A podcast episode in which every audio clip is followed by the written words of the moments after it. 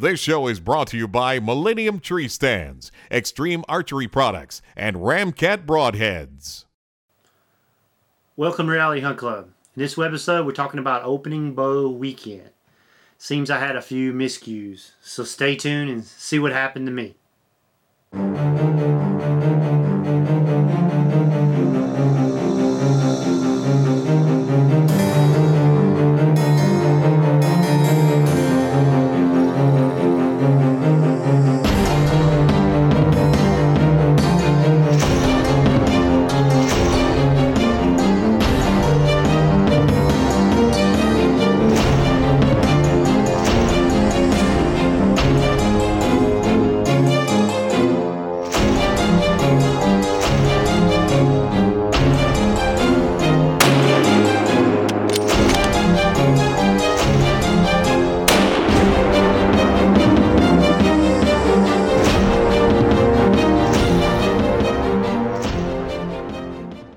So you heard in my introduction I talked about some miscues. Now I've been bow hunting about five years, so keep this in mind.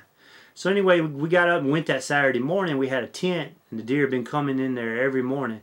Sure enough, they came in, but they came in for some reason the other way than we thought they would. So sure enough, they blew at us, and the hunt was over. We went that afternoon, and we had a great spot on the power line. And look up, and here comes a big storm come floating in. I mean, these these clouds were demon gray looking color. Actually, when we started packing up the gear, I'd look down and I'd see, um, I saw three does coming my way two hours before dark. So I'm sure they were heading that way. So I look at the does, I look at the clouds, look at the does, look at the clouds. And that storm was so bad, I wasn't going to get the electronics wet, nor did I want to get wet. So we snuck down and got out the back of the blind. I, actually, the tree stand went through the woods. I don't think the does saw us. The next morning, it was cool and believe it or not, nobody didn't see anything, including myself. But I went back that afternoon to the same spot. It's uh, on the mini power line. My dad loves that spot. He's killed a couple of does there. So I thought I'd go back there and try out the new equipment and try to shoot my own doe. So as we were sitting there, we had a doe and a fawn coming in. So let's look at that full screen right now. So they're coming in to some pears and corn that we put out for them.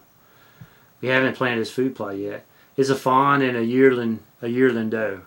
Now I want you guys to watch this shot that we're going to do in a minute and tell me what your first gut feeling is about the shot. I want you to go, if you're watching it through Facebook, leave a comment. If you're watching YouTube, leave a comment and tell me what your first gut instinct about the shot, whether you thought it was lethal or not. So let's watch this.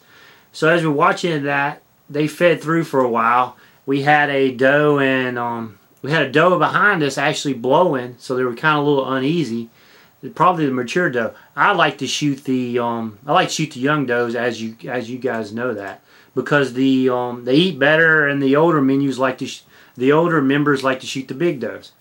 So let's watch this. So they came in for about 10 minutes and the doe behind me blew for about 5 of those 10 minutes and eventually she moved off. So anyway, we're sitting there and they're starting to eat and the fawn feeds off but the yearling doe's still there. And so I decide I want I want to shoot her. So um so she really never gives me a good broadside, so I'm sitting there. So as you can see, she's starting to give me a broadside shot here, okay? Which I'm thinking is broadside, but if you're looking, it's quartering to me a little bit, which I didn't think it was going to make a big, um, a big problem. But as you can, as you know, I've only shot three other deer with a bow, so I wasn't paying close enough attention. So right there, I thought that was a good shot. And you can see the camera shaking. You can see me pulling back my bow.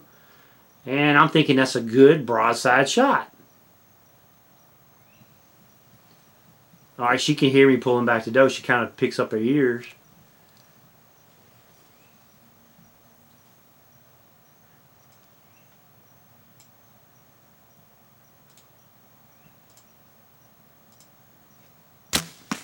And there's the shot.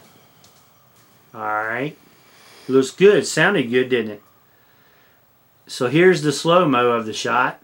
You can see my broadhead. And she does dip down, but my shot was a little low to begin with. Okay? So there you can see you can see the arrow actually going into the doe.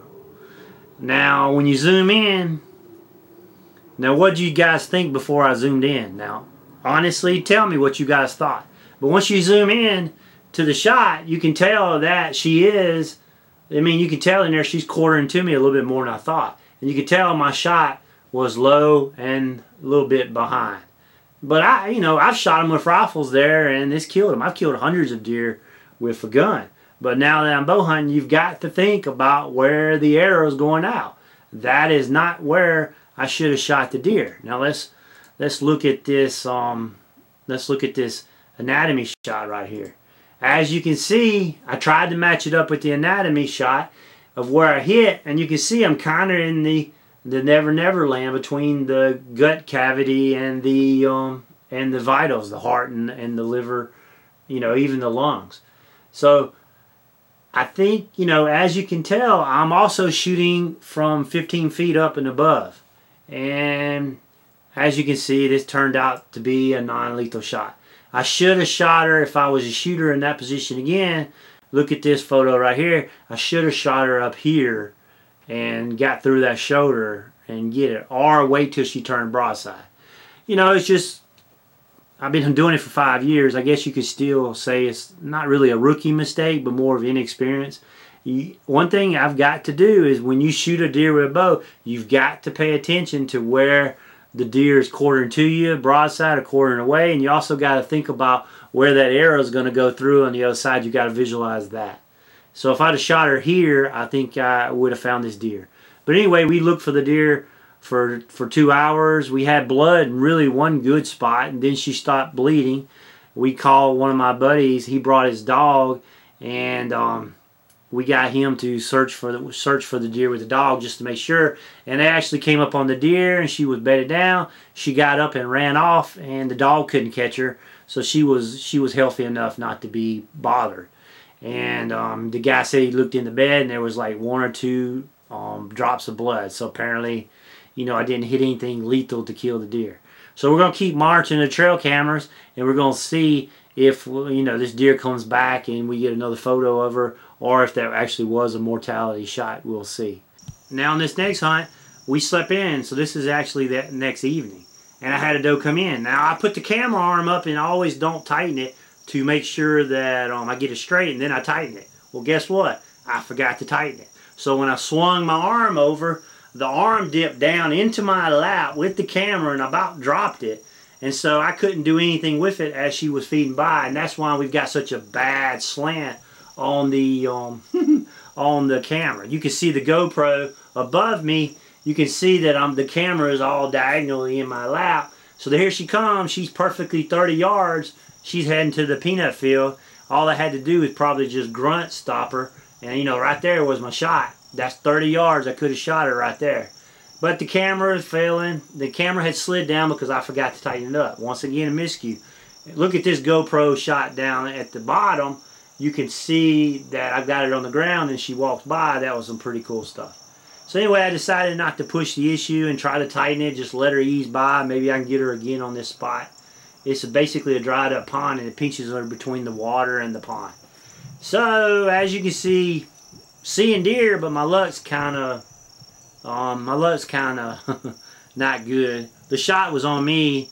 This was also on me. Nothing to do with our fine sponsors. Um, the Extreme Archery sight was great. That's you know I hit that deer right where I shot. The broadhead went right through. It's just bad placement on my part. And of course I was sitting in a Millennium tree stand all weekend, and you know the deer never saw me. I could sit still in them things for forever. So like us on Facebook. Of course, you can watch all our videos on hunt365.tv. Um, leave us some comments. Come on, guys. Give us some feedbacks. Tell me what you thought of that shot the first time you saw it. And um, I just got to get better at my placement shots. So anyway, thanks for watching Reality Hunt Club. And stay tuned, and we'll be bringing you more webisodes as the deer season cranks up. If you like the show, check out our other shows at hunt365.tv.